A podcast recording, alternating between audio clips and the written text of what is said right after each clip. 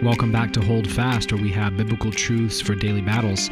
My name is Kenny. I'm the host of the podcast, and I'm wondering if you've ever experienced this as we start today's episode. Somebody says something to you that they claim is from the Bible, and you think to yourself, I'm not sure that the Bible says that. I think we have a lot of statements like this in Christianity. I think that there are a lot of things that we say and we throw out there as if that's something that Scripture says when it's just not something that the Bible says. Or sometimes it's it's something we say that that sounds a lot like something we see in the Bible, but it's not quite fully accurate. Or sometimes we say a verse that is from the Bible, but we're misusing it and we're abusing it. So those are the kind of things I want to deal in with in this series of episodes that I'm going to be doing, and I'm going to call it "The Bible Doesn't Say That." And that's not an original title with me. You've seen some sermon series like this sometimes, maybe um, you maybe even heard some of these statements talked about before and how it's not from the Bible. But I think it's uh, it's a good thing for us to discuss because sometimes we can hear something so much that we don't even question it anymore, and we just think that it's true because everybody says it and we've heard it our whole lives, and we don't really analyze whether or not this is actually a true biblical statement. And some of these, especially like today's statement, initially sounds right and it sounds good, and you think, well, of course that's true true, but we've got to be a people who are by the book. We've got to be a people who always analyze things through the truth of God's word to make sure that this is not just something that we've made up, but we, we want to know is this something that God actually says in his word? And what does God's word say about these subjects? So today's statement is this, and you may have heard this or some form of this before God wants you to be happy. God just wants you to be happy. Um, sometimes it's it's couched as God loves you and has a wonderful plan for your life. Now, I said initially, that sounds great. Initially, as Christians, we go, well, God doesn't God doesn't want me to be miserable, right? God doesn't want me to to not be happy. So how can this be a wrong statement? Let's analyze it. Let's talk about this. Let's talk about what happiness is. Let's talk about what God actually wants for us and for our lives. Let's talk about the plan that He has for our lives, right? We we quote Jeremiah 29 11 often that says, You know, I know the plans that I have for you, plans to prosper you and not to harm you. And we go, That's God's plan for our lives. First and foremost, we need to recognize that that verse was given to specifically to the nation of Israel concerning their captivity in Babylon and that the fact that he was going to bring them out of captivity. I'm not saying that God does not love you, and I'm not saying that God does not have a wonderful plan for your life, but I, I want us to be careful in how we say this because when we communicate to somebody, God just wants you to be happy, we think, okay, what is it that makes me happy? And then we conclude, then God must want those things for me, right? Like tacos make me happy, so God must want me to have a lot of tacos, right? Um, I, I, having a, a nice big home would make me happy, so maybe God wants that for my life. Marrying this person would make me happy. Having this many kids would make me happy, so therefore God must want that for my life, right? we got to be careful with this. I hope you start to see the danger in that kind of thinking. God just wants me to be happy. Is that his ultimate desire for you? What does he really want for you? I think we get ideas like this that God just wants you to be happy from verses like Matthew chapter 7 where Jesus says ask and it will be given to you. Seek and you will find. Knock and it will be open to you. For everyone who asks receives and the one who seeks finds and the one who knocks it will be opened. And we think you know God loves me and he he wants to give me the things that I'm asking for. And so surely he just wants me to be happy. But let's not just take two verses out of the scripture and form a whole theology around it. Let's also keep in mind verses like 1 John 5 that says, This is the confidence we have toward him, that if we ask anything according to his will, he hears us. And if we know that he hears us in whatever we ask, we know we have the request that we've asked of him. So when Jesus says, Ask and it will be given to you, what is assumed in that based on other biblical truths, based on other things that even Jesus himself said, is not just ask for anything you want and it will happen. We know that's not true because you have not gotten every single thing that you've ever prayed for. But we know that it's when we ask according to his will he gives us the things that we're asking for, right? So we got to be careful with this this mentality that says, "Well, God just wants you to be happy, so just pray for the things you want." And then another dangerous theology comes out of that because people go to a pastor who told them that God just wants you to be happy, and so just ask him for what you want and pray in faith and he'll give it to you. They go back to the pastor and say, "He didn't give it to me." And so then the pastor sometimes comes back with, "Well, it's because you didn't have enough faith." And that's pretty destructive because Jesus said, faith the size of a mustard seed is enough to move mountains. The, the problem is not that you don't have enough faith. The question is, do you have faith at all? Because it's not our faith that moves mountains, it's the object of our faith that moves mountains. So that's another tangent, maybe even another episode entirely. But that's a dangerous theology that comes out of that. When we tell somebody God just wants you to be happy, and then they find themselves in their lives not happy, they wonder, well, maybe God doesn't really love me. Maybe maybe God doesn't want me to be happy. Maybe He doesn't care about me. Maybe I'm not even His child. We see the danger that that can breed in somebody's life. So, what does the Lord want for us? If we can't say ultimately that it's God just wants me to be happy, right? Um, then what does the Lord want for us? There's a few things that we need to look at. John chapter 15, verse 11, Jesus says to his disciples, These things I have spoken to you that my joy may be in you and that your joy may be full. There's a difference between joy and happiness because happiness is circumstantial and subjective. Happiness is often based on my preferences and what I would like to see happen in my life. And my happiness rises and falls. It's more of an emotion that rises and falls based on the circumstances of my life. There are days that I'm pretty happy, and there's other days that I'm, I'm not really that happy. But joy is something that transcends emotion. Joy is something that is deep seated within us. Because the Apostle Paul tells us in Philippians 4, verse 4, and I'm going to preach on this text this coming Sunday rejoice in the Lord always. Again, I will say, rejoice. That's a command from Scripture. And Paul says, when he says, again, I will say rejoice, what, what he's really saying in the Greek is, I'm going to keep saying this. I'm going to say this over and over and over again. And when you forget, I'm going to say it again. So if you came to the Apostle Paul and he said, How you doing? And you say, I'm not really happy today, he would say, Rejoice anyway. Because joy then this thing that we rejoice in is something that's not based on our emotions, it's not based on our circumstances. Our joy is found in Christ. That's what Jesus says to his disciples in John 15. I want my joy to be in you so that your joy may be full. Your joy won't be full if you're pursuing your own happiness. Your joy will be full if you have the joy of Christ in you. That's what he wants for you.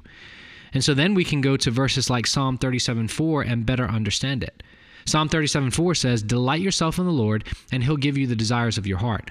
Boy, we love the second part of that verse, right? He'll give me the desires of my heart. I just gotta just gotta love Jesus and he'll give me whatever I want. No, no, no, no. What happens is as you delight yourself in the Lord, what are you doing?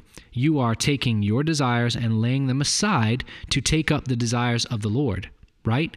That's what Jesus says in, in Luke chapter 9. He said to all, If anyone would come after me, let him deny himself and take up his cross and follow me. For whoever would save his life will lose it, but whoever loses his life for my sake will save it. What does it profit a man if he gains the whole world and loses or forfeits himself? What does it profit a man if, if he gains the whole world but he loses his soul? What good is it? If you get all this happiness, all this worldly happiness in your life, all the things that you've ever wanted, what good is that if you find yourself uh, temp- temporally happy and yet eternally lost? So delight yourself in the Lord, and He'll give you the desires of your heart. Is God saying, when you delight yourself in me, you deny yourself, you give up your desires, your need and, and pursuit of happiness for a pursuit of me, then then you're gonna you're gonna find your desires change. You're no longer going to desire the things of this world that will fade away. You're no, no longer going to desire these things that don't have any eternal value. You're going to desire the things that I desire for you. And so I'm going to give you the desires of your heart at that point because you've delighted yourself in me. You're finding your joy in me. And when you do that, ultimately what God's saying is I'm going to give you myself. Delight yourself in me and I'll give you myself. I'll give you I'll give you my love, my grace. I'll pour out these things into your life and you'll have everything you've ever wanted. Even the things that you didn't think that you needed or wanted at one point in your life. Delight yourself in the Lord and he'll give you the desires of your heart. And then we have to also contend with scripture that tells us that God will often allow things into our lives that are really painful. So if we're telling somebody that God just wants you to be happy, then I mean if that's if that's absolutely true that that all God really wants for you is just for you to be happy, then God's not going to allow anything in your life that would that would hinder that happiness, would he? That emotion of happiness, that that high of everything's just going really well. But passages like 1 Peter 4, verses 12 through 13, fly in the face of that. Because Peter says, Beloved, don't be surprised at the fiery trial when it comes upon you to test you, as though something strange were happening to you. It's not going to be strange when trials come, Peter says, because you should actually expect trials to come. You should expect hard times to come. Jesus said you should expect persecution. You should expect that the world's going to hate you. I'm not happy when somebody hates me. I'm not happy when persecution and trials come my way, but I can have joy in that. I can have a joy that says, even though my emotions are not breeding happiness right now, I have a deep seated joy and peace in the Lord. And I can choose to rejoice in the Lord for who He is, because even though my circumstances have changed, Jesus hasn't changed. And so Peter goes on, he says, Don't think something strange is happening, but rejoice insofar as you share Christ's sufferings, that you may also rejoice and be glad when His glory is revealed. I want you to think about something with me. If all God really wants for his people is for them to just be happy, then what do we do with the story of Jesus? What do we do with the story of Jesus, who, uh, for the most part, was homeless? And I don't believe that that necessarily means that every single night he just slept outside. There were many people who helped him in his ministry and gave him places to rest and stay, but he didn't have a place to lay his head that was his own. I mean, there was a time that his disciples needed to pay the temple tax, and Jesus performed a miracle where Jesus was able to find a coin in a fish's mouth so that he could pay the temple tax, right? I mean, they didn't have a lot. And Jesus, and then and most of all, Jesus ultimately was crucified. He was he was tortured, brutally beaten, and brutally beaten. Excuse me, I didn't know that was a tongue twister, but apparently he is brutally beaten and crucified. So, if if all God really wants for you is just that you're happy, that's it. I mean, that that's shallow theology. You see what I'm saying here? I'm not I'm not saying necessarily the opposite of that. I'm not I'm not suggesting that God wants you to be miserable. God wants something better for you than your happiness. He wants joy in you. He wants his joy to be in you. He wants the desire of your heart to ultimately be him, that the things of this world would grow strangely dim in the light of his glory and grace, and that even when you suffer, even when trials come your way, you can rejoice because in that suffering you have a deeper fellowship with Christ we know this to be true. Many of us do in our lives. When we are quote unquote happy and things are going pretty well, we can tend to drift from the Lord. We can tend to kind of pull away because we start to get self sufficient. We start to think, I've, I've got this. I know what I'm doing. You know, th- life's going pretty well. I don't need to pray as much as I did. And I mean, we can forget our need in those moments. And so it's in these trials and temptations and testings that the Lord actually draws us closer to Himself. And that's where we find true joy, right? And so 1 Thessalonians 5:18 says we can give thanks in all circumstances. And then he says this, Paul writing, "For this is the will of God in Christ Jesus for you." The will of God for you is not ultimately as we've been talking about that you just be happy. The will of God for you is that you would give thanks in all circumstances that no matter what's happening, even the things that don't make you happy, you give thanks to the Lord for who He is in all circumstances, that you don't forget what He's done for you. That even if life has hit rock bottom for you, you have the truth of the gospel that tells you that He gave up His own Son for you. There is nothing that you ultimately need, there is nothing that is a good thing for you that He will withhold from you. But He freely gives Himself to His people, so you can give thanks in all circumstances. That's the will of God for you. And then there's one final passage that I want us to focus on in the last few minutes that I have here. Again, it comes from the book of First Thessalonians chapter 4, verses 3 through 4. This this statement of God just wants you to be happy plays into the larger conversation of what is God's will for my life, right? And so if it's not that he just wants me to be happy, what is God's will for my life? Well, we just saw part of his will for your life is that you give thanks in all circumstances.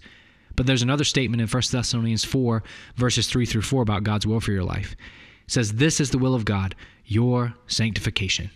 And specifically, Paul says that you abstain from sexual immorality, that each one of you know how to control his own body in holiness and honor so, yes, there's a specific thing here about sexual immorality that, that God's will for you is that you are sexually pure. And if there's anything that our world thinks will make us happy, is that we can just fulfill whatever sexual desire we, we want in the moment, right? And that'll make us happy. People are finding their identity in that. Their happiness, their joy is grounded in that, their identity, their sexual identity, their, their ability to express themselves sexually. And Paul says, no, the will of God for you is that you would obey his sexual ethic, that you would actually follow his will for that. But more broadly speaking, because this, this episode isn't ultimately about sexual morality, more broadly speaking, the will of God for you is your sanctification. And what is sanctification? One of the best illustrations that you hear in many different places is sanctification is God's act of chiseling away the things in your life that don't look like Jesus.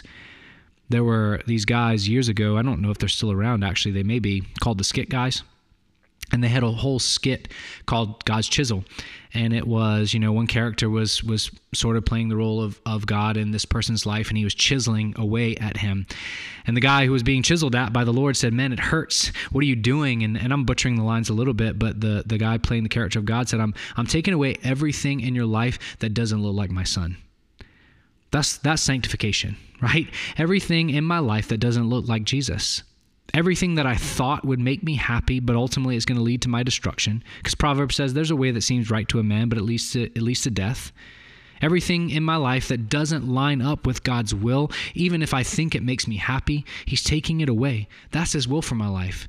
That He would change my definition of happiness. So you can say God just wants you to be happy if you define happiness with the joy of the Lord and the will of God for your life. If you define happiness as, I'll be happy when my life looks like Jesus, I'll be happy when my joy is full in Christ, then you can absolutely say God just wants me to be happy in that sense. But more often than not, what we mean is God wants me to be happy. He wants me to have the things that I think I need. He wants me to have the things that make my heart full. He might not. And and those things that you think will make your heart full may actually not be sinful things. They, they may be fine. It's, it's, there's nothing wrong with having certain material possessions. There's nothing wrong with having certain relationships. There's nothing wrong with choosing certain career paths and, and, and taking this vacation and, and doing that thing. But that may not be ultimately what God wants for you. And that might make you happy in the moment, but it may not be God's will for you. And so, what you need to learn to do is lay aside your idea of happiness and to take up the joy of Christ, to give thanks in all circumstances, to delight yourself in the Lord, lay aside yourself so that He can change your desires and give you Himself, give you the desire of your heart, which should ultimately be Himself. And that the will of God for you is your sanctification. What God wants for you is for you to be more like Christ. And Christ is is joy personified, if you will. Christ is joy himself. He wants you to be like Christ.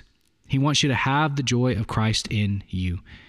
So, I'm not doing this series just to be nitpicky about theology because sometimes it can come off that way when we do episodes like this because it's kind of like oh you're just trying to find something to talk about this week. But but this matters. The way we talk matters. The way that we think matters. These phrases that we hear and even repeat ourselves it matters because people can get the wrong idea about what God wants for them and that's important. We need to speak accurately and truthfully about the Lord and what He wants for our lives. So I hope this series is going to be helpful. I'm not doing this so that you can call out your friend who uses this statement all the time, but I'm doing this so that you can think more biblically about these kinds of things. And even if you don't struggle with saying these things yourself, I hope that it still is a challenge to you because we all need this challenge. We need this reminder that I'm not just seeking my own happiness. I need to lay aside my life and my preferences and turn my eyes on Jesus so that the things of this world, the things that I thought I wanted, would grow dim in the light of His glory and grace.